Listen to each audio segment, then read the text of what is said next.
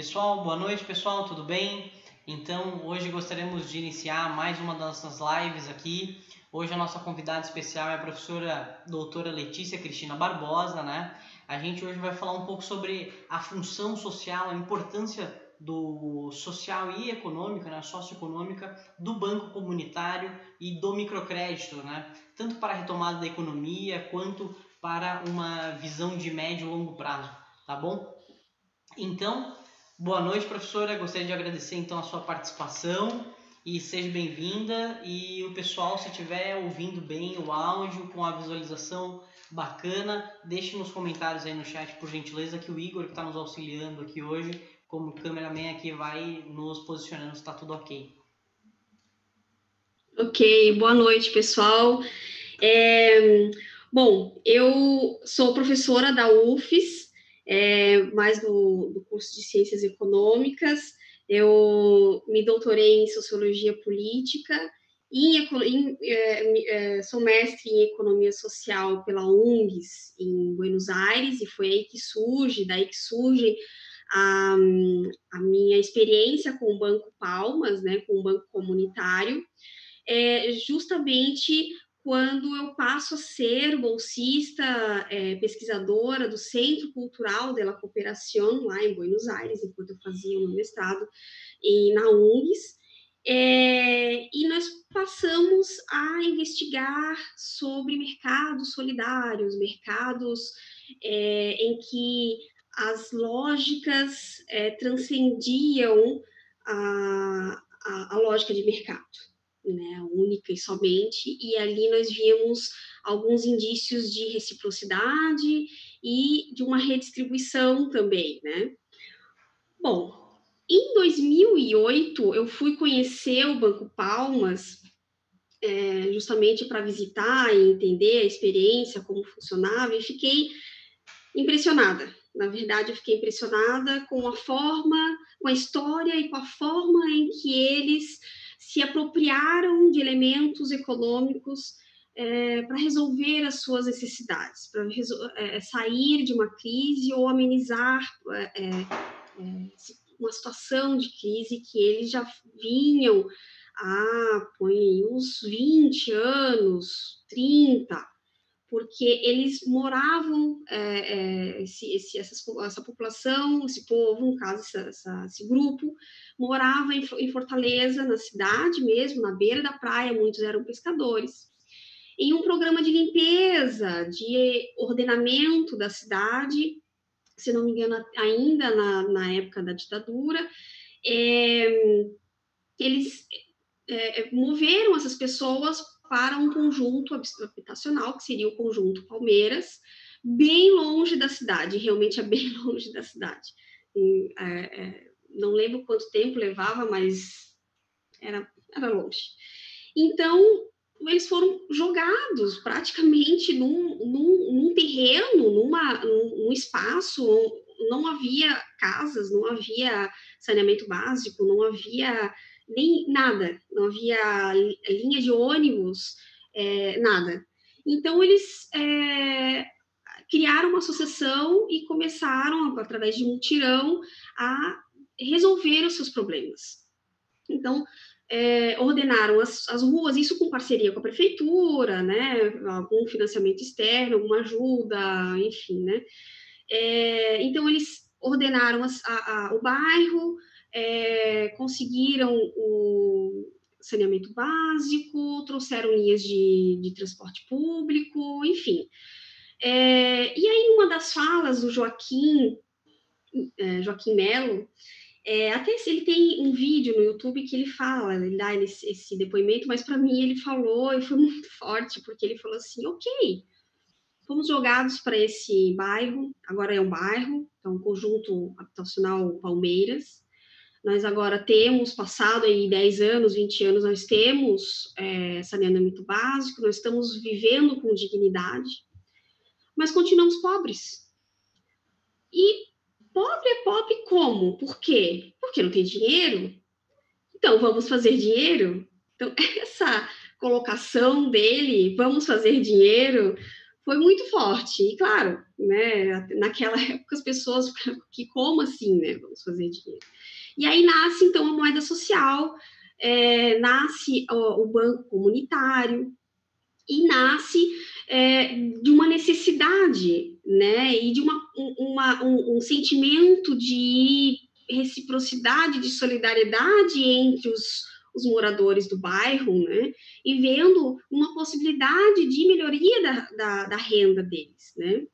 Então, alguns, é, alguns problemas eles queriam resolver já de imediato. Por exemplo, os comércios, é, comércios, serviços, ou seja, as pessoas é, que, tinham, que tinham serviço, que tinham comércio no bairro, não conseguiam prosperar.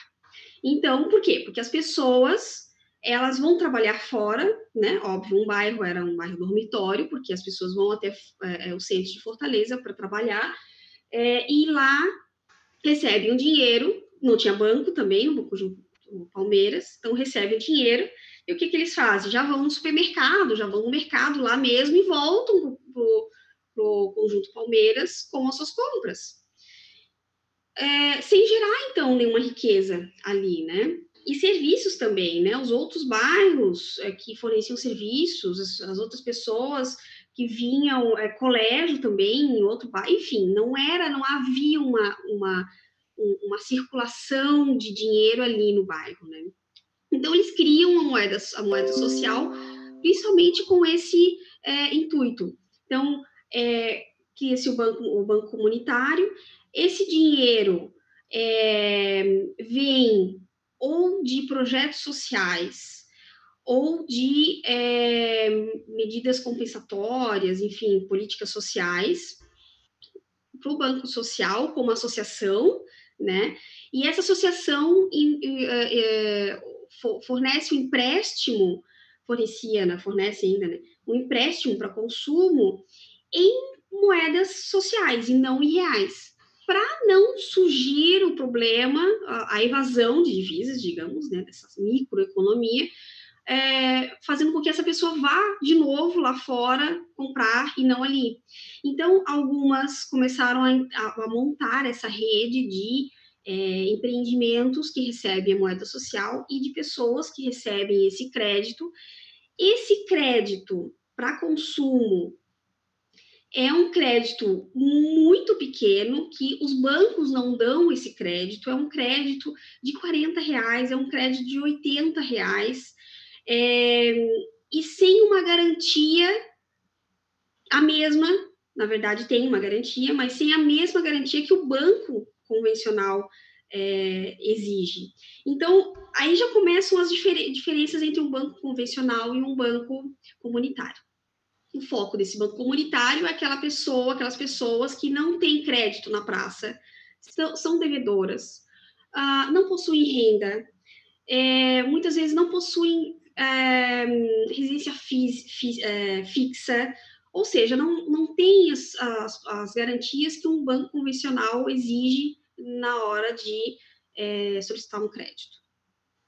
Como que eles fazem é, como que eles constroem essa garantia, né? Como que essa pessoa garante que vai devolver esse dinheiro? Primeiro, porque o banco comunitário é uma, é uma é, ele é ele é autogestionado, autogestionário, e quem, quem organiza e quem decide é a própria comunidade que está associada através da associação de moradores. Então, é uma coisa ligada à outra. Então, quem decide como vai ser a forma de é, emitir o crédito, é, as políticas do banco, a forma de relacionamento são os próprios moradores do banco. E é, o banco, então, manda alguém, um agente do banco, até aos vizinhos dessa pessoa que está solicitando o crédito, o vizinho do lado esquerdo, o vizinho do lado direito, que vocês me explicaram, e, é, e, e fazem uma série de perguntas para basicamente saber o seu vizinho, ele, é um, ele seria um bom pagador? Ele vai pagar a sua dívida? Ele está solicitando um crédito no nosso banco comunitário. Você acha que, que a comunidade, o banco comunitário pode emprestar esse dinheiro para, sabe? Então, a relação de confiança, de reciprocidade, é, é muito forte, ou se cria, ou é também uma herança histórica do que eles passaram, porque eles tiveram que se juntar em multirões para construir estradas, construir o esgoto, é, saídas de água. A própria associação foram eles que construíram, e, e isso funcionou. Claro que não é 100%, sempre tem aquela pessoa ou que teve problema mesmo para pagar porque não teve recursos, né? Ou aquela pessoa de mau caráter e que não quer pagar. Né? Então, isso a comunidade resolve. Quando é uma questão de não ter dinheiro, quer pagar, mas não tem como pagar, então eles decidem como essa pessoa vai pagar, e muitas vezes ela vai pagar com serviços, entende? Ou com uma, uma, uma outra, um outro momento, enfim, é tudo, tudo acordado, né? Porque o objetivo não é, é não é o dinheiro em si, o crédito em si, e sim o desenvolvimento da, da sociedade. O que é mais legal nessa experiência, para mim, é que é uma experiência de desenvolvimento endógeno. Eles criaram, eles criaram o, a instituição, eles criaram suas regras e eles é, gerenciam e gestionam de acordo com a realidade da comunidade, né?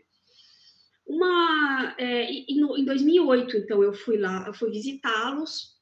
Depois eu voltei em 2011 com o pessoal da UNGS também. Eu já estava de volta para o mestrado, voltei em 2009. Em 2011 eles me chamaram pedindo para eu acompanhá-los em várias entrevistas pelo Brasil, em, em, organizações da economia social e solidária. Ali entrou a Cooper Oeste, por causa do, né, da, Leite Terra Viva, entrou o próprio Banco Palmas e outras organizações, então a gente meio que percorreu o Brasil fazendo várias entrevistas, então voltei lá no Banco Palmas e 2008 para 2011. Em 2011 encontrei uma outra realidade fenomenal em que eh, eu não, não, lembro, mas eu acho que em 2008 já tinha o, a, os correspondentes lá, né? O, o banco, não lembro se a Caixa Econômica, não lembro. Eu sei que em 2011 eu cheguei lá e estava um guichê do Banco Brasil, do Brasil, um guichê do Banco da Caixa Econômica,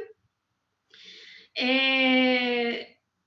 e todo um outro discurso muito mais empoderado, muito mais profissional, e as pessoas circulavam como donos, muito mais donos da, da, das suas, das suas, da sua riqueza do que antes sabe? E olha que já eram muito, já tinham um, um, desenvolvimento muito grande desses, desses instrumentos de finanças solidárias em 2008, né? Enfim, mas em 2011 foi, foi gritante eu ver aquilo, né? Então, um outro elemento é, que o banco comunitário tem de diferente do banco convencional é a educação financeira. Então, é, quando eu cheguei, então, em 2011, ah, esse, projeto de pesquisa era um projeto, então, é, entre uh, a rede, a rede latino-americana de pesquisadores em economia social e solidária, que eu faço parte, com a rede de pesquisadores em economia social e solidária do País Vasco, na Espanha. E eles é que estavam financiando, né? Então, eles tinham o recurso, mandaram o recurso, nós fizemos essa. O pessoal fez na Argentina, é, e, e, nós, eu e o Gonçalo Vasques, que, que é um, professor da UNGS, nós fizemos as visitas para o Brasil.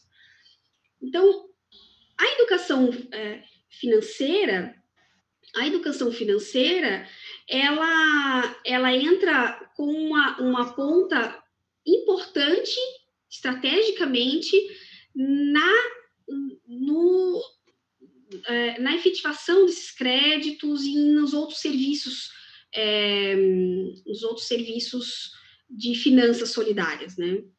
Por quê? Eu vou, vou, dar alguns exemplos. Um exemplo que me marcou bastante em 2011, que quando eu cheguei lá, eles mostraram o Banco do Brasil, a Caixa Econômica, e eles foram direto na Caixa Econômica. Não, eu quero, a gente quer te, te, te dar um exemplo que, que, que, demonstra essa linha de raciocínio em que a, a, a educação financeira ela é um ponto-chave nessa, nessa, nessa, nessa, nesse desenvolvimento regional ou local, endógeno também. O, muitas mulheres, uh, em 2016 até, eu tenho uns dados aqui, em 2016, por exemplo, foram 1.987 mulheres que receberam o Bolsa Família. Isso, em um ano, gera em torno de 47 milhões movimentados. Então, só nesse, tá? Só nesse elemento. Então, eles falaram assim: o banco, o, o a, aqui o banco, a, as mulheres iam até Fortaleza para buscar o seu benefício. Então, nós conversamos com o banco é, da Caixa Econômica e disseram: não, nós queremos que as mulheres recebam o benefício aqui. Por quê? Porque aqui tem toda uma estrutura de, de capacitação, de educação financeira, educação cooperativista, em que elas, é, empresarial, para elas entenderem do, da, da, gestão de uma empresa, seja ela familiar, seja ela cooperativa. Ok. Aí, é, o que, que aconteceu? As mulheres com o cartão, elas estavam entregando o cartão no mercado, o mercado, o dono do mercado, ficava com o cartão é, do Bolsa Família e ela ia lá fazer suas compras e descontava. Quem aparecia no, no, banco comunitário para sacar o dinheiro ou, né, do, do, cartão, do cartão do Bolsa Família não era a mulher, era o, o dono do mercado, da venda. O que, que eles fizeram? Falaram de novo com a, com a Caixa Econômica e pediram para a Caixa Econômica colocar é, identificador digital, biométrico, né? Para as mulheres terem que vir até ali obrigatoriamente para sacar o dinheiro. Nessa de é, nessa semana, que era o dia de sacar o dinheiro do, do, Bolsa Família, eles já tinham uma equipe de outras mulheres, pessoas, professores, pessoal da universidade, que já, já a, a, a, é, colocariam essas mulheres numa sala e já começariam uma capacitação para elas é, progredirem, né? É, poderem empre empreender, poderem poder é, trabalhar, enfim, mas com todo o suporte desde as teorias e desde as práticas de economia social e solidária e a, a gestão cooperativa, cooperativista entrava é, com peso aí, né? Então era bem legal. Além disso, lá para trás, assim, o banco comunitário na frente, a associação, e lá para trás tem uma estrutura e com várias salas que são as que é a incubadora de empreendimentos solidários, no caso as cooperativas. Então tinha uma cooperativa é, de costura, tinha outras cooperativas, tinha uma cooperativa dos jovens que lidavam com é, material de limpeza, então, o pessoal da universidade em química ajudava muito, o pessoal da cooperativa em música, e assim surgia várias cooperativas. Em 2011, quando eu cheguei lá, é, nós ficamos num hotel em Fortaleza, mas a gente não sabia que, por exemplo, eles já, via, já tinham uma pousada.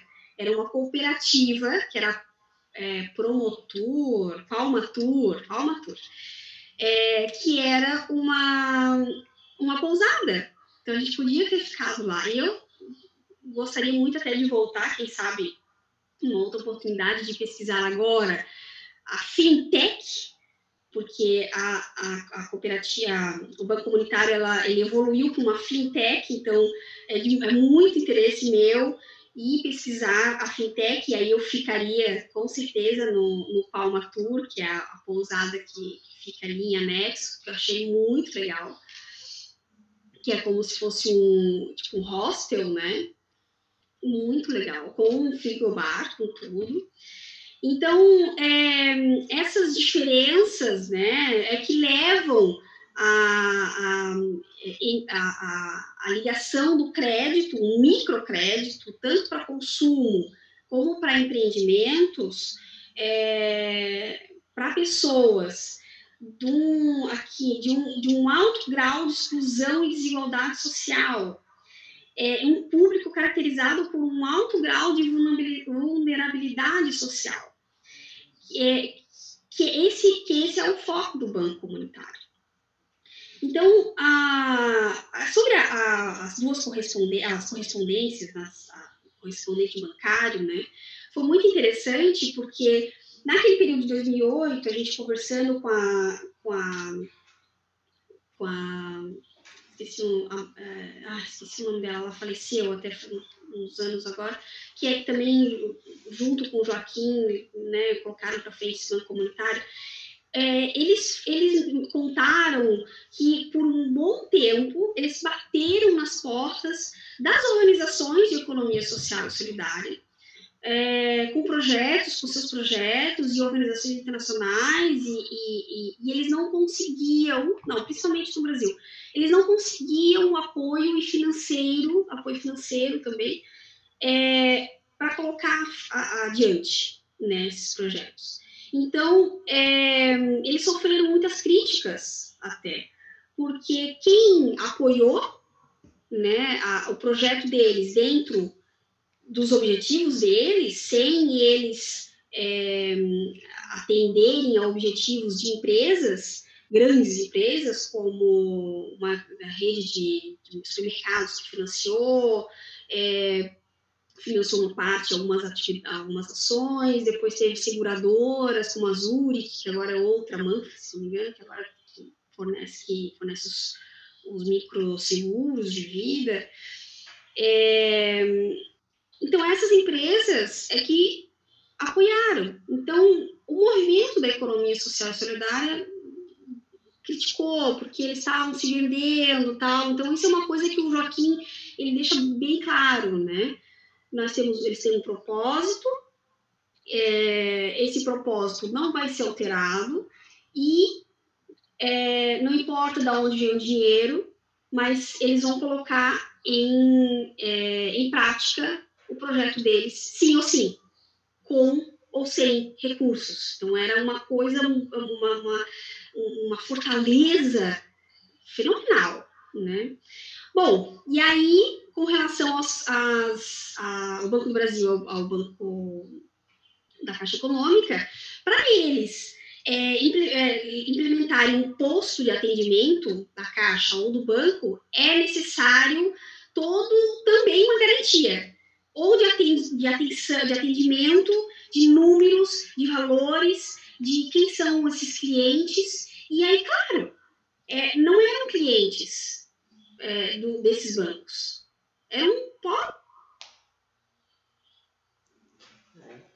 Professora? É, não é o foco. Ah, agora né? não, professora, professora, pode repetir só as, as duas últimas frases que tu falou ali, porque cortou tá? E cortou ali o áudio, o áudio só. só. É, só o áudio ele mutou por alguns instantes. Tá. É, do banco, dos dois bancos? Isso, isso, isso. isso, É, que esses dois bancos, o Banco do Brasil e o Banco e a Caixa, eles para é, para colocar uma agência ou um ponto de atendimento em algum lugar, é, eles têm, eles também precisavam de garantias. Então, existe um, um, básico, né? O número de atendimento, o número de movimentação, é, e aí eles tinham que garantir isso. E aí o Joaquim e a Sandra, lembrei o nome dela, e a Sandra, elas chegaram, elas falaram para eles, olha, é, esse aqui são os números, esse aqui são o número de pessoas que vocês vão atender, esse aqui são o número de, é, de Bolsa Família, por exemplo, que temos no bairro, é isso aqui. Vocês querem. É, é isso, nós não vamos dar garantias. Nós precisamos de vocês. A gente quer que vocês se lá. Eu sei que eles fizeram uma pressão, chegaram a, a trazer os objetivos dos bancos, qual era o objetivo dos bancos públicos, né, desenvolvimento social, as coisas assim, convenceram eles, e eles acho que foi o único lugar no Brasil que o Banco do Brasil e a Caixa instalaram unidades de atendimento os seus funcionários é, sem garantias, sem, né, sem o, o, que eles pedem. Então, é, é, eles lutaram com, né, com né, todos, contra todas as forças contrárias para implementar isso. Né? Bom, Aí vem o e-dinheiro. Em 2014, 2013, ali começa esse movimento, um pouco antes, né? Começa esse movimento para. Ele já tinha um cartão sabe? Então ele chegava, a pessoa chegava lá no mercado com cartão e era tipo um cartão de, de débito, né? Então é, era anotado, era bem artesanal, né? Então o, mercado, o dono do mercadinho ou da farmácia ou do posto de gasolina ou enfim são é, vários que atendem, já tem, tem um aqui. É, são 166 comércios credenciados só na plataforma e-dinheiro. Então, é, 166 comércios. Então, esses comércios iam lá e resgatavam o, esse dinheiro. Com o e-social, é, não tem mais o cartão, tem, tem o cartão, mas é um cartão eletrônico mesmo, né? É um cartão para mostrar que tem uma conta bancária, e mas é tudo feito por aplicativo. Então, eles se transformaram numa fintech. Então, eles abriram um instituto e até se puderem colocar aquele, aquela foto do, das informações, porque ali tem as informações da lei do Banco, do banco Central. Se puderem.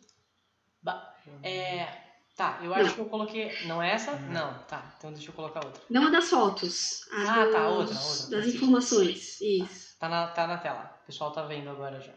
Ok. Então, deixa eu abrir aqui para poder ver. Então, eles abriram, então, em 2014, uma fintech, que no caso é uma OCIP, e eles estão alinhados a um, um novo marco regulatório do Banco Central e, e da, da é, é, isso, uma lei e uma regulamentação que, é, so, que, que, rege sobre os pagamentos é, virtuais, digamos, né? Então, eles se enquadram nessa legislação e eles estão é, eles se transformaram numa fintech. É, a partir de 2015, então, eles têm essa plataforma, esse instituto, né, o e-dinheiro, e eles de, começaram, passaram a digitalizar os bancos comunitários fazendo surgir essa rede de, eh, brasileira de bancos digitais solidários, que hoje conta com 70 bancos. É, quem não.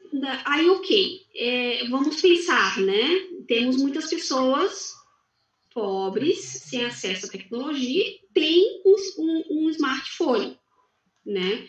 Essa pessoa, ela pode, com seu CPF, ir até o mercado e comprar com um documento com foto, um número de CPF e comprar. E o, o dono da empresa da, que tem o, o, o, aplicativo, que agora tem que atualizar no caso, ele só simplesmente anota ali o CPF, a pessoa põe a senha e, e pronto, já, já debita da conta dessa pessoa. Então, ela não precisa nem ter acesso ao aplicativo, mas ela continua tendo uma conta no e-social no social, no e, é, e-dinheiro. Então é bem interessante. Ali, o, o, essa plataforma e-dinheiro, então, não somente essa compra nos comércios locais, ele tem outros serviços, né? Pagamento de faturas e boletos, a recarga do próprio celular, controle de gastos, status da conta, saldo, transferência é, entre contas, cobranças, os pequenos empréstimos, então a pessoa não precisa mais ir lá no banco comunitário, no banco Palmas, solicitar o um empréstimo, ele faz esse empréstimo pelo aplicativo, depósito também. E depois ali do lado tem os principais parceiros, ó, tem essa prefeitura de Maricá e o governo estadual do Ceará. Essa prefeitura é até um, é um, vocês podem tirar agora essa, essa tela. Uhum. É, essa prefeitura do, do Ceará, por exemplo, agora com o Covid, o que, que, o, que, que o, o, o pessoal do banco do e-dinheiro pensou? É, há, há, prefeituras e há empresas e há projetos sociais que estão fornecendo créditos, é, dinheiro, para que as pessoas possam se manter, aqueles que estão desempregados, de emprego, enfim é, ou que não conseguiram o tal do auxílio do governo federal. avançar para o microcrédito, é, acho que de repente, se de repente o Matheus quisesse fazer alguma colocação ali sobre. Porque eu tem alguns pontos ali que a professora falou na, no comecinho ali que eu acho importante, Sim. de repente a gente refrise agora para o pessoal para a gente encaminhando, claro. né, assim, para trazer uma. a ideia assim. Matheus, acho que o Matheus tinha alguma contemplação. Bom, acho que nessa primeira fala, o que, que eu destacaria? Eu destacaria uma, uh, uma diferença, a professora destacou muito bem diferenças práticas, né, diferenças sociais, de objetivos entre o banco comercial e o banco comunitário. Mas uh, uma, uma coisa que nós vemos também lá em monetária que seriam um, os objetivos institucionais, as diferenças institucionais, né, que eu acho que seria fundamental aqui talvez para quem está nos assistindo possa fazer um link né, das diferenças entre um banco comunitário e um banco comercial. O banco comunitário ele oferece uma gama de realmente ele oferece uma gama de serviços relativamente parecida, né, se não idêntica a um banco comercial, mas uh, ele consegue fazer isso porque ele é um correspondente, ele é, uma, ele é um associado de algum outro banco, geralmente o Banco do Brasil ou a Caixa Econômica, né, que inclusive a professora citou que chegou lá e tinha um, é, tinham correspondentes, tinham a serviços da Caixa Econômica e do Banco do Brasil, que são serviços principalmente ligados a depósitos à vista, né, criação de contas. Esses serviços ele só é capaz de produzir se ele for associado, se ele for, se ele for parceiro de um outro banco comercial. Né? Já os bancos comerciais normais, o Itaú, o Bradesco e o Banco do Brasil, eles não precisam se afiliar a nenhum outro banco. O Banco Central ele permite que eles façam esse tipo de, eles prestem esses tipos de serviços financeiros. Acho que uma, uma coisa que é interessante quando a professora destaca ali sobre a, a importância da moeda para o desenvolvimento regional, né, que, ela, que, a, que a riqueza fique na região, né?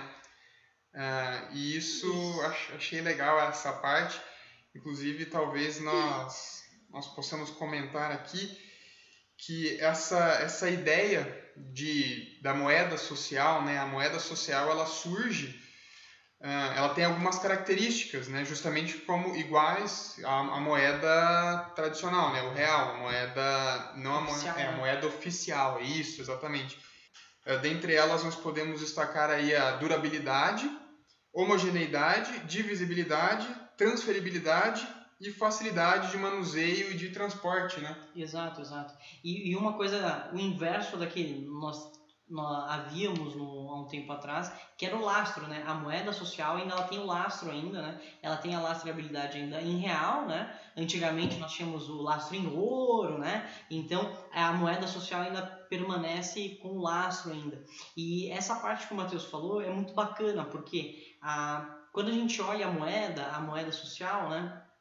Ela não é, ela, ela não é para substituir o real né, no, na, na economia do país como um todo, mas naquela região sim, para permanecer né, o, o crédito, a movimentação do dinheiro naquela, naquela economia local, regional, né, naquele, naquele espaço ali. Um, agora a gente encaminhando ali né, para o nosso segundo tópico, né, professora? Que eu acho que é a professora. É um, uma coisa que eu queria destacar antes, que hoje a gente tem mais de 100 bancos comunitários, né? O Banco Palmas é o case que a gente sempre olha, a gente sempre verifica o Banco Palmas, né? Mas a gente tem mais instituições também que mais bancos comunitários, né? Que isso é muito bacana, né? É, e isso, isso acho que ficou bem legal ali, isso pessoal acho que ficou também bacana ali a explicação sobre a, a diferenciação do banco comunitário, do banco comercial, né? É, agora a gente caminhando para a segunda parte, né, professora? Como que o banco comunitário, comunitário opera, né? É, com um olhar específico para o microcrédito, né? Qual é a importância social do microcrédito? Por que, que ele faz essa pergunta? Né? Ainda mais agora que a gente está num período de, de pandemia, crise, né? E no período de crise que a gente vem caminhando de crise, de crise econômica muito anterior, né? A gente tem algumas crises aí, em 2014 a gente teve problemas, é, a, gente vem, a gente vem numa série de turbulências econômicas, né? Então, o nosso voo não está estável, né? A gente não conseguiu estabilizar ainda nosso nosso Boeing. Então, esse problema, é, o microcrédito acho que consegue auxiliar isso, né? Consegue auxiliar e possivelmente vai ser um grande auxiliador lá no, na ponta quando a gente sair dessa pandemia, desse isolamento, né? É, quando a gente sair basicamente do isolamento social, quando a gente ou escuta o Paulo Guedes falar em retomada da economia, né? Nesse momento, quando a gente pensar em retomar a economia, acho que o microcrédito vai conseguir nos auxiliar muito sobre isso. O que, que a professora acha disso? O que, que a professora poderia falar um pouco para contribuir para nós aí sobre o microcrédito, especialmente, professora? Bom, dois, duas coisinhas que eu queria mencionar antes, né? Realmente, é, é, antes precisava de um, uh, de um banco, né? A, a correspondência do, dos bancos, mas agora eles são fintechs. Então, são, é uma fintech social. Então, não, não precisa mais do, do banco. É, eles trabalham, continuam trabalhando com a Caixa, porque as pessoas recebem os benefícios pela Caixa, lá no Banco Comunitário, mas o Banco Comunitário agora é uma fintech. Né? Então, ela, ela tem a sua independência. Né? É, com relação à moeda, realmente a maior diferença da moeda social para moeda convencional, moeda é, corrente, é que ela não tem, ela é oxidável, ela não é possível acumular, não é o, não é o objetivo é, é acumular moeda, né, e sim fazer com que ela circule. E uma coisa bem interessante eles fizeram um estudo na época é que essa moeda social, ela, ela, ela, ela circulava na comunidade três vezes antes dela ser é, transformada em real, antes dela ser é, devolvida para o banco e, e, e, a pessoa pegar reais de volta, sabe? Então, ali ela gerou riqueza né, por, por ter circulado dez, é, três vezes na comunidade, mais ou menos, né, a média. Então, o, o, a, a, questão do microcrédito, eu acho que é, agora na pandemia, por exemplo, eles estão. Uma coisa muito importante é que eu, que eu vi, que eu, né, o Joaquim falando, né, é sobre as, ir até o banco. As pessoas. É, que eu, eu vejo as, as, filas, eu vi a foto da, da fila gigantesca da, das pessoas na frente do banco, do banco da Caixa, na, em Laranjeiras, é, todo, toda organizadinha, a prefeitura fechou a rua. É, é, isso é desnecessário no momento em que a gente está precisando. É, nós temos tecnologia suficiente para que isso não aconteça, sabe? Não estávamos preparados, poderíamos estar mais preparados. Eu acho que essa é uma das mudanças, é, inclusive na, na, na, na, educação financeira. É, em, muita gente pode não gostar dessa virtualização do dinheiro, mas é, mas é a necessidade, né? Então o Joaquim ele, ele falou é uma coisa muito importante, né? Que ele transformou o e-social de uma forma que as pessoas não precisem ir ao banco sacar o dinheiro, né? Está no Facebook dele, no Facebook da, do Banco, Banco Palmas, dá para assistir os vídeos, né? É... Agora, o, o, o microcrédito, hoje, não somente para sair para depois pandemia ou, ou né, pós esse período de confinamento, é, mas para esse momento, porque são é, esse microcrédito ele está destinado para aquelas pessoas que é, que, que, que tem que levantar todo dia, tem que ir para a rua todos os dias trabalhar, porque senão eles não têm o que comer, eles não têm reserva, sabe? É uma, uma, uma pessoa que tem que ir trabalhar todo, todo dia para para poder ter o seu dinheiro. Então, como que eles vão seguir trabalhando se a economia está é, se estagnando, digamos, né? E eles não estão vendendo.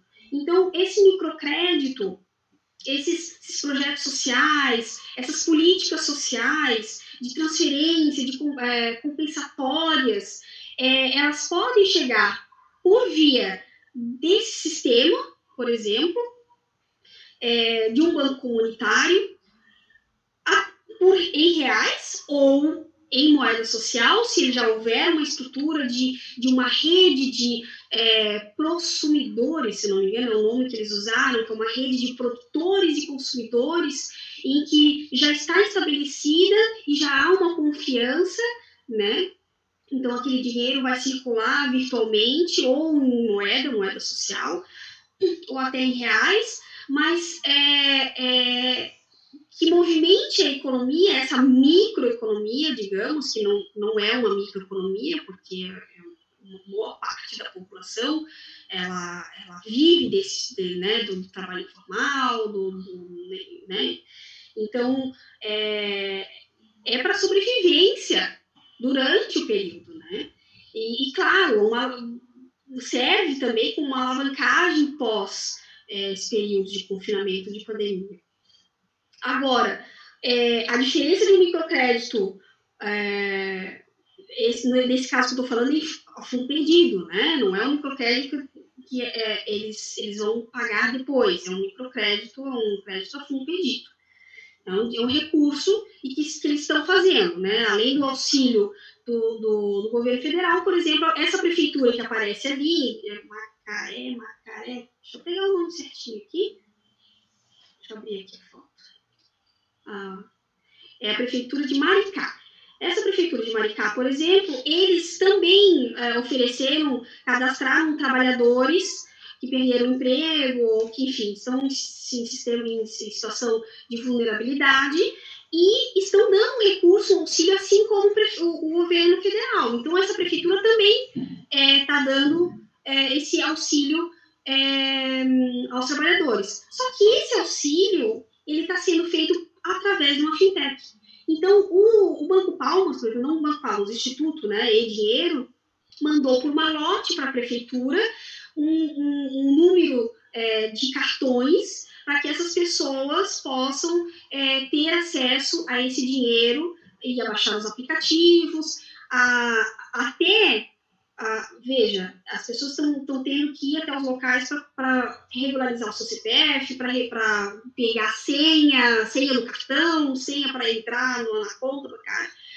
Esse, esse, esse, essa, esse Instituto do Dinheiro está fazendo tudo por WhatsApp, por, é, por e-mail, por telefone, de uma forma em que realmente não tire as pessoas de casa.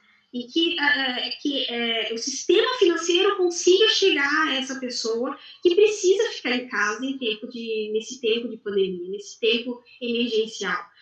Então, é diferente, sabe? É, é, é, é uma, uma lógica diferente, sabe? É um, um um, um, como é que eu vou dizer, uma, uma, uma preocupação com o ser humano é, e que eles têm esses meios, né? É, eu vejo é, que a confiança continua sendo o maior capital social entre essas pessoas. Essa experiência da prefeitura Maricá é uma experiência grande, não é uma comunidade, não é um bairro. Eles fizeram uma parceria, um convênio com a prefeitura para fazer isso com a prefeitura. Aqui em Florianópolis foi através de uma ONG, numa comunidade, ou são várias comunidades, né? É, comunidade carente. São, eu não sei se é uma favela ou duas, três favelas que são juntas e que estão recebendo esse auxílio através de, uma, de um projeto social, de uma ONG, é, com um cartão do Banco Comunitário. Aqui em Florianópolis também tem essa experiência. Tudo isso está surgindo, está pipocando no Brasil, em vários, vários lugares, é, por conta da pandemia. Então, está tá, tá se tornando uma alternativa é, vinda de uma comunidade que já passou muita necessidade e que passou por, por um período de 20 anos, é, assim, numa, nas condições altamente precárias, é, eu vejo fotos, eu fui lá na comunidade, eu conheci a comunidade, eu vi fotos do que, que era, era triste, sabe? Eles não tinham nada, eles moravam em barracos de pau-pique, então é, eles hoje eles sabem o que muitas pessoas é, estão passando no Brasil, é, já passaram, mas agora com a pandemia a coisa toma uma proporção muito mais é, desesperadora, digamos. Porque nós não estamos vivendo o que muitas pessoas é, estão vivendo em casa sem comida, sem comer. Né? Então, esse microcrédito, essa forma de dispensar o crédito através de um banco comunitário, de uma fintech social, é, pensando no desenvolvimento endógeno, pensando a, a educação financeira também, porque ela está atrelada à educação financeira, não simplesmente receber o dinheiro, está atrelada à educação financeira, o que ela vai fazer com esse dinheiro, entende?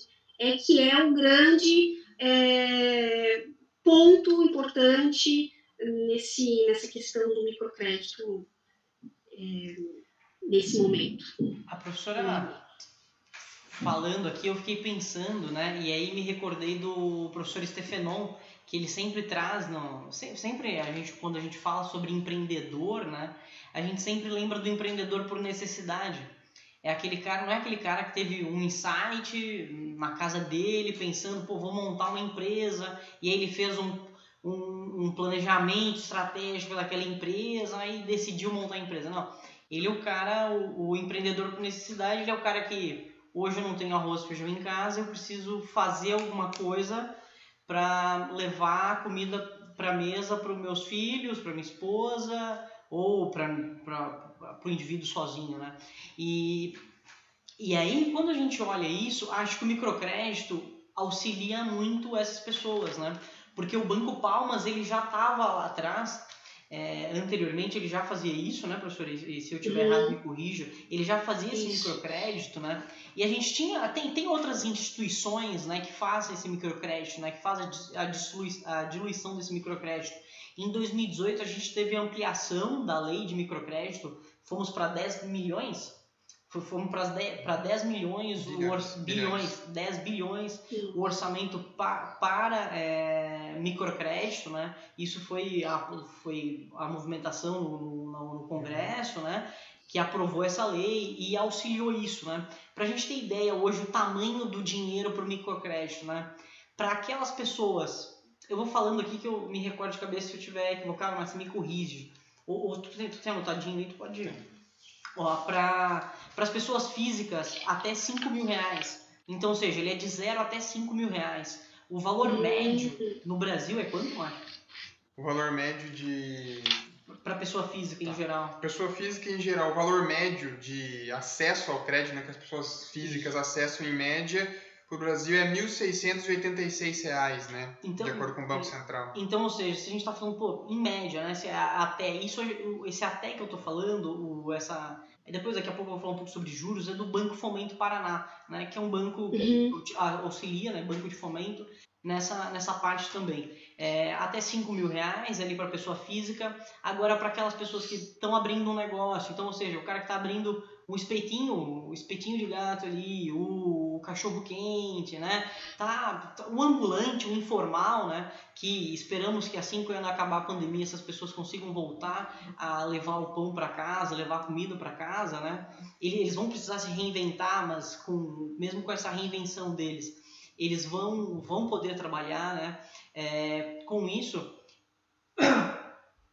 com isso, para as pessoas físicas informais, são até 15 mil reais, se não me falha a memória, ou, ou que já estão se registrando como no MEI ou como é, microempreendedor individual, né? É, e tem ali, é, eles, eles analisam também o tempo, né? Uhum. E eu achei legal lá que o Fomento, que o Fomento Paraná, eles colocam até lá na tabelinha deles, assim, tu, tua empresa tem até 12 meses, mas tá, às vezes tu registrou a empresa no último mês, né? Mas tu, uhum. tu vendia ali o, churrasquinho, vamos, vamos usar o exemplo do churrasquinho, tu vendia o churrasquinho já faz dois anos. Né? Então, eles ali, através, através de, de algumas comprovações, tu consegue demonstrar que agora que você se formalizou, mas antes você já fazia a mesma coisa, né? Então você já tem um histórico mais ou menos de quanto tu recebe e tudo mais. E aí o fomento também separa em uma outra faixa que acho que até 20 mil reais, que é o máximo que eles emprestam, que é para pessoa jurídica que já tem empresa, a empresa consolidada formalmente acima de 12 meses e tal. Uhum. Uma coisa que eu. E isso assim, né? O, o site deles, acredito que ainda não conseguiram atualizar ainda questões de taxa de juros e tudo mais mas eu achei os juros bacana, é 0,75% ao mês, né?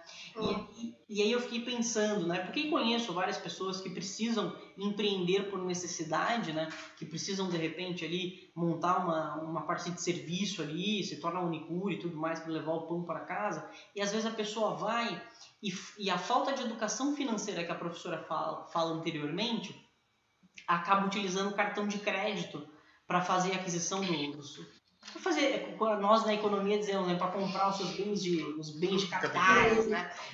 A pessoa comprar ali o que precisa, né, os seus instrumentos, acaba utilizando o cartão de crédito, vai pagar um juros elevadíssimo, né?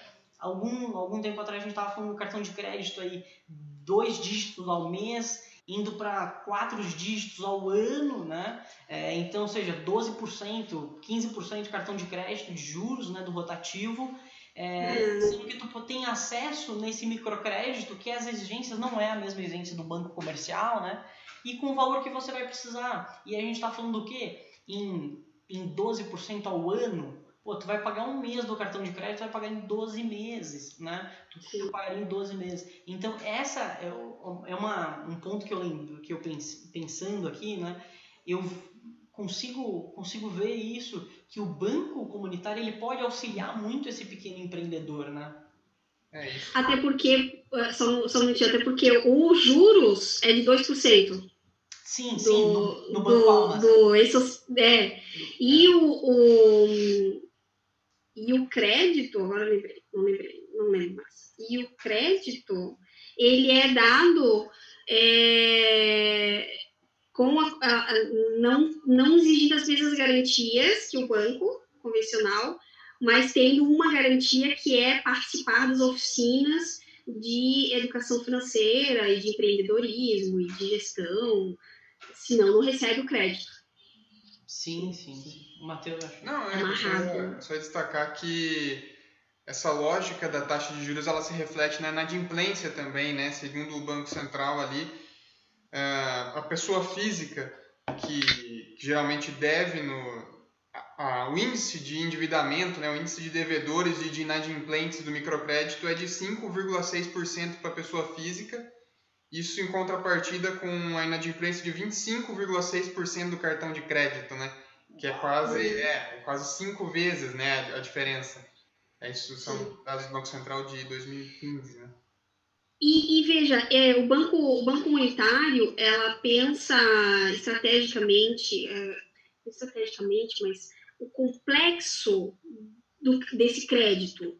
Então, por exemplo, tem coisas que o crédito, que a pessoa vai lá pedir o crédito e que na verdade não entra no crédito, não se encaixa naquilo ali. E sim se encaixa num outro serviço do Banco Comunitário, que é, por exemplo, o Fundo Solidário para Compras Conjuntas, que os empreendedores da, da, do, da, da comunidade que tem que é do mesmo, do mesmo setor, por exemplo, os mercados, ou as, né? os salões de, de, de, de, de beleza, é, as compras, então, ah, eu preciso de um crédito porque eu preciso comprar insumos.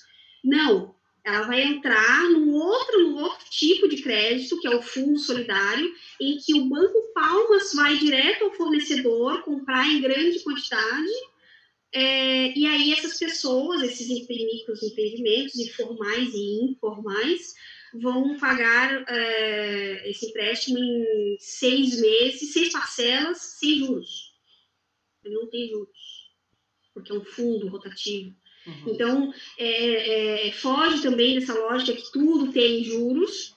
Então, tem outras formas, outras, são, são outras, são finanças solidárias, eles chamam, né? Finanças sociais, finanças solidárias, em que entra é, essa, essa reciprocidade, essa cooperação para compras. E aí o banco, o banco vai intermediar essa compra. Tá? Não, perfeito. Isso que a, que a professora fala é, é bem bacana, assim. Eu eu, eu na, na conversa que a gente fez com a Angélica do Sebrae, acho que é duas lives, duas lives atrás. É. Duas é. lives. É, a gente conversou um pouco olhando mais para si, para o microempreendedor mesmo, né, para o MEI, né, e, e, tem algumas, algumas sociedades, né, que são sociedades garantidoras de créditos, né, que, uhum. que auxiliam também isso, né, e eu, eu queria, queria destacar só mais uma, uma política que eu lembrei aqui agora, recentemente. Não, não, vou me relembrar, não vou me recordar os números, mas o banco de. O banco, desculpa, a cidade de Cascavel, é, junto com a prefeitura e ali o, o banco, uma dessas sociedades garantidoras de crédito, o que eles fizeram, né? Para facilitar o acesso ao crédito né, desse micro e pequeno empreendedor.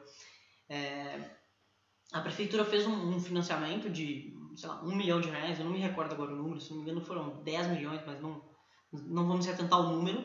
É, e, esse, e essa sociedade garantidora, como eles fazem toda uma análise, o número, o número é pequeno, como o Matheus contemplou, falou ali, de 5% de inadimplência, né? Eles têm alguns outros números, mas a inadimplência é muito baixa, né, eles conseguem alavancar esse valor em até 10 vezes. Né? Então, Nossa. ou seja, se 1 milhão se transforma em 10 milhões para ser concedidos em créditos. Por quê? Porque esse 1 milhão fica como segurança, né? fica como seguro e, e vai conseguindo fracionar essa distribuição. Né? E é nessa mesma perspectiva, né? essa distribuição de crédito em, em, em, pequenos valores, né? Mil reais, é, tem, a gente tem aqui o valor médio da... É, o valor médio para pessoa física é 1.686 e para pessoa jurídica ele fica em torno de 2.828. Só que vale lembrar que a pessoa física ela é 95, aproximadamente 95% do público, né? Da, do microcrédito em geral, né? Não, não do banco, mas em geral. É. A gente está olhando o microcrédito assim como, como um todo, né? E aí. E aparece desse público que vocês estão falando, aparece quem é, quem é esse público, é, o perfil social, Sim. socioeconômico também. Aparece. Aparece? Ele, praticamente 75% desse público são pessoas com renda de até 3 salários mínimos. 30 uhum. desses do público total, né? Uh, uhum. Só para a gente quebrar aqui um pouco, 35% é com renda de até um salário mínimo, 15,6% com é, uma pessoa, são pessoas físicas com renda de 1 até 2 salários mínimos e 23,7% são pessoas físicas com renda de 2 salários mínimos até 3 salários mínimos. Então, baixa, em tese, baixa Sim. renda, né? Pessoas de renda Sim. reduzida.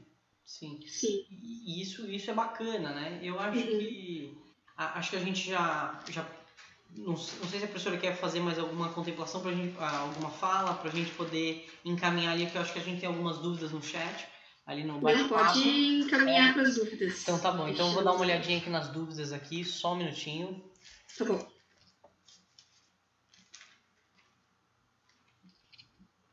Peraí que o bate-papo aqui é muito pequenininho, eu vou ter que aproximar um pouco mais da tela. Quer meu óculos? Não, é, pode ter sim. Eu tô enxergando meio mal. Tá. Então, bem, primeiramente gostaria de agradecer a participação do, dos professores aqui, da professora Deise, professor Antônio Carpes. O Valdeiro deixou uma dúvida aqui para nós aqui. O, Matheus, como tá de óculos, acho que ele tá enxergando um pouquinho melhor. Vou deixar para ele fazer a leitura para nós aqui, senão eu vou ter que ficar muito agachadinho aqui. É. Tá bom, então, vamos lá. Bom, uh, eu vou Basicamente, ele perguntou em que medida a circulação de uma moeda social ela consegue contribuir para um processo de estruturação urbana. Basicamente, é o seguinte: como que que, a, que essa, essa moeda social ela consegue contribuir para o fortalecimento econômico, social e político de uma, uma área periférica, né? uma área periférica urbana? Bom, basicamente é a, aquele, aquela questão de não evasão de divisas, divisas usando esse termo que a gente usa para o país, no caso, né? Então, a, a, a, a moeda, a moeda, o real na comunidade, a pessoa tem a liberdade de fazer o que ela quiser com ela, né? Então, ela vai levar essa, essa moeda para gastar em outra comunidade, é, na própria cidade, em, em Fortaleza. É, são uns 25 minutos de carro, tá? De, agora lembrei, de Fortaleza até, até o bairro lá, né? É, e quando a moeda social há um, um, um acordo comunitário, né? É, é, um, é um acordo, é uma, um acordo em que a confiança ela é o, o, a pedra fundamental e a necessidade também, né? Então, é, para essa moeda circular, eles têm então uma, uma, tinha uma pesquisa, né, em que essa moeda circulava três vezes em média na comunidade até chegar no banco de palmas de volta para ser trocado em reais. Eles fizeram essa pesquisa. O, e havia então, tinha que haver um incentivo, né? Quando a pessoa pedia crédito ou ia sacar um dinheiro, o, o, o, a pessoa lá no caixa já oferecia o Banco Palmas. Você não quer uma porcentagem em Banco Palmas? Se é um crédito de pessoa física, esses 80 reais, por exemplo, a pessoa física pede para consumo, é em palmas, não é em real. Não pode, não existe crédito. Somente por empreendimento, né, para pessoa jurídica. E aí também é atrelado à educação financeira. Então, e aí o, o comerciante, para ampliar essa rede, os comerciantes aceitarem, é, em um momento, em 2008 foi um momento que eu cheguei lá e aí tinha farmácia, o mercado, a cabeleireira, o posto de gasolina, o, o, o, motorista do ônibus, da van que levava as pessoas até, o, até a cidade também aceitava o, o Palmas, né? Até eu gostaria que pudessem colocar é, a foto, a, a, foto com as fotos. Tá. A imagem com as fotos. É, Coloquei. É, que ali aparece uh, o, banco, o, dinheiro físico, lá em cima, no canto superior esquerdo, e o, e, o e-dinheiro, né, o aplicativo. É, então, para circular essa, esse dinheiro, eles davam desconto. Olha, comerciante, se você receber é, em, em, em, palmas, você tem uns 2% de desconto na hora de, de trocar em reais, ou seja, vai valer mais, porque o lastro é, é um palma vale um real, né? Na, na época ali era, era, era, o laço em real. Mas é, para incentivar que o comerciante também recebesse em palmas, é, eles faziam também essa, essa, essa questão do desconto, né? Então, com isso, é, a pessoa que recebe o crédito, que tem dinheiro, ela vai preferir pagar no mercado ali, no, ali, na, ali, porque também ela recebe esse desconto, né? é, também na cabeleireira, também na, sabe, a, a, a, a, moça que vai limpar a casa, também vai receber em palmas, que também vai comprar na farmácia, que o dono da farmácia vai usar para ir no mercado, sabe? E o dono do mercado vai pagar o seu transporte para ir na cidade comprar é, insumos, mantimentos para o seu mercado. Ele vai, ele vai, ele vai de van, porque daí ele volta de táxi, porque não tem carro. Enfim, imaginando as diversas necessidades de uma pessoa que não vai ter recursos, enfim. Então, essa é a, é a grande vantagem, né? Ela ficar o máximo de tempo, aquela riqueza ficar o máximo de tempo na comunidade, circular ali. É, acho que é, basicamente a gente consegue entender, né, que a moeda social ela tem diferente da moeda padrão, né, da moeda oficial que seria o real, ela é uma moeda complementar e que possui o, uma função de meio de troca, né, e essa função de meio de troca é ampliada, né, se amplia, se a moeda social ela amplia os fluxos monetários. Uhum. E aí com essa ampliação dos fluxos monetários, ela de certa forma ela consegue dinamizar ali a economia local e consegue fortalecer a região, né? Isso mesmo. Isso mesmo. E sabe que uma curiosidade, quando eles criaram o Banco Palmas, né, que o Joaquim falou assim, somos pobres para não deixar de ser pobres, então vamos, vamos, é, vamos fazer dinheiro. Eles tiveram um problema com o Banco Central. O Banco Central meio que proibiu, né? Não, gente, não podemos ter uma outra moeda no território brasileiro. Contra a lei, é proibido fazer, né? Então, eles tiveram uma, uma conversa com o Banco Central, uh, houve um acordo, existe um acordo, né? Então, existe todo um, um, um não sei se um ordenamento jurídico, mas um ordenamento é, regulatório, digamos, eu acredito, ou de acordos com o Banco Central para existir essas moedas, essas moedas sociais, né? o, o Palmas, por exemplo. Não, perfeito. Então, acho que contemplamos a dúvida do, do Valdeir. Gostaríamos de agradecer é, a participação de todos aí, principalmente da professora Letícia, que aceitou esse convite aqui de estar aqui conosco, né, professora? É, muito obrigado. Gostaríamos de agradecer também a. Só um minutinho que eu acho que. Só um minutinho. Bah.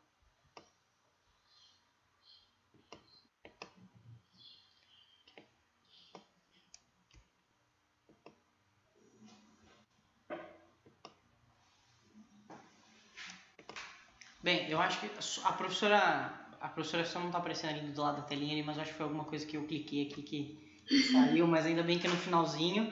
Então, então gostaria de agradecer imensamente a participação da professora, né? agradecer também todo, toda a nossa estrutura, né? O, o pessoal da liga aqui que nos apoia, o Matheus, o Igor, né? Os outros professores aí que nos auxiliam e assim por diante, né? Gostaria de agradecer também ao nosso diretor de campus, o Martinho Machado, e o nosso coordenador de curso e também nosso coordenador do projeto, o professor Anderson, e agradecer a todo mundo que está nos ouvindo, está nos assistindo aqui agora, né? Que eu tenho o pessoal da engenharia de alimentos nos assistindo, tenho o pessoal de outros cursos nos assistindo e assim, pessoal, se vocês tiverem alguma dúvida, alguma sugestão, quiserem conversar um pouco mais, a professora Letícia que deixa suas redes sociais à disposição, né, professora, seu e-mail. É, eu posso, posso colocar, vai estar na descrição lá, vamos colocar na descrição do vídeo lá, para assim vocês quiserem, quiserem tirar alguma dúvida, sinta-se à vontade. E acho que é isso, né, professora? É, eu, eu gostaria de agradecer imensamente vocês, o projeto de vocês está muito legal, muito interessante mesmo. Eu queria agradecer é, a oportunidade de reviver essa experiência da minha vida, que na verdade é, sempre me moveu a, a, a, pensar a economia desde uma perspectiva da sociologia. É, eu queria a, dizer para vocês que se vocês quiserem, o pessoal que está assistindo, se quiserem que a gente é, estenda esse assunto para outras instâncias da universidade, é, que seja semanas acadêmicas, workshops, a gente pode é, criar uma moeda social na UFES, é, de forma a conhecer e, e, nos empoderar do sistema financeiro e, e, e fazer com que ele é, trabalhe em função do nosso desenvolvimento social, em, em função da, das pessoas, do ser humano. Esse é o que eu mais desejo no mundo. Mas obrigado pela oportunidade, gente. Obrigada mesmo. Nada, nós que agradecemos. Então tá bom, professora, muito obrigado. Boa noite a todos. Boa noite a todos. Estamos encerrando nossa live. Peraí, primeiro eu tenho que achar o botão de encerrar aqui. Tá, então estamos encerrando. Muito obrigado. Forte abraço a todos. Tchau, tchau. Até mais. Boa noite. Tchau.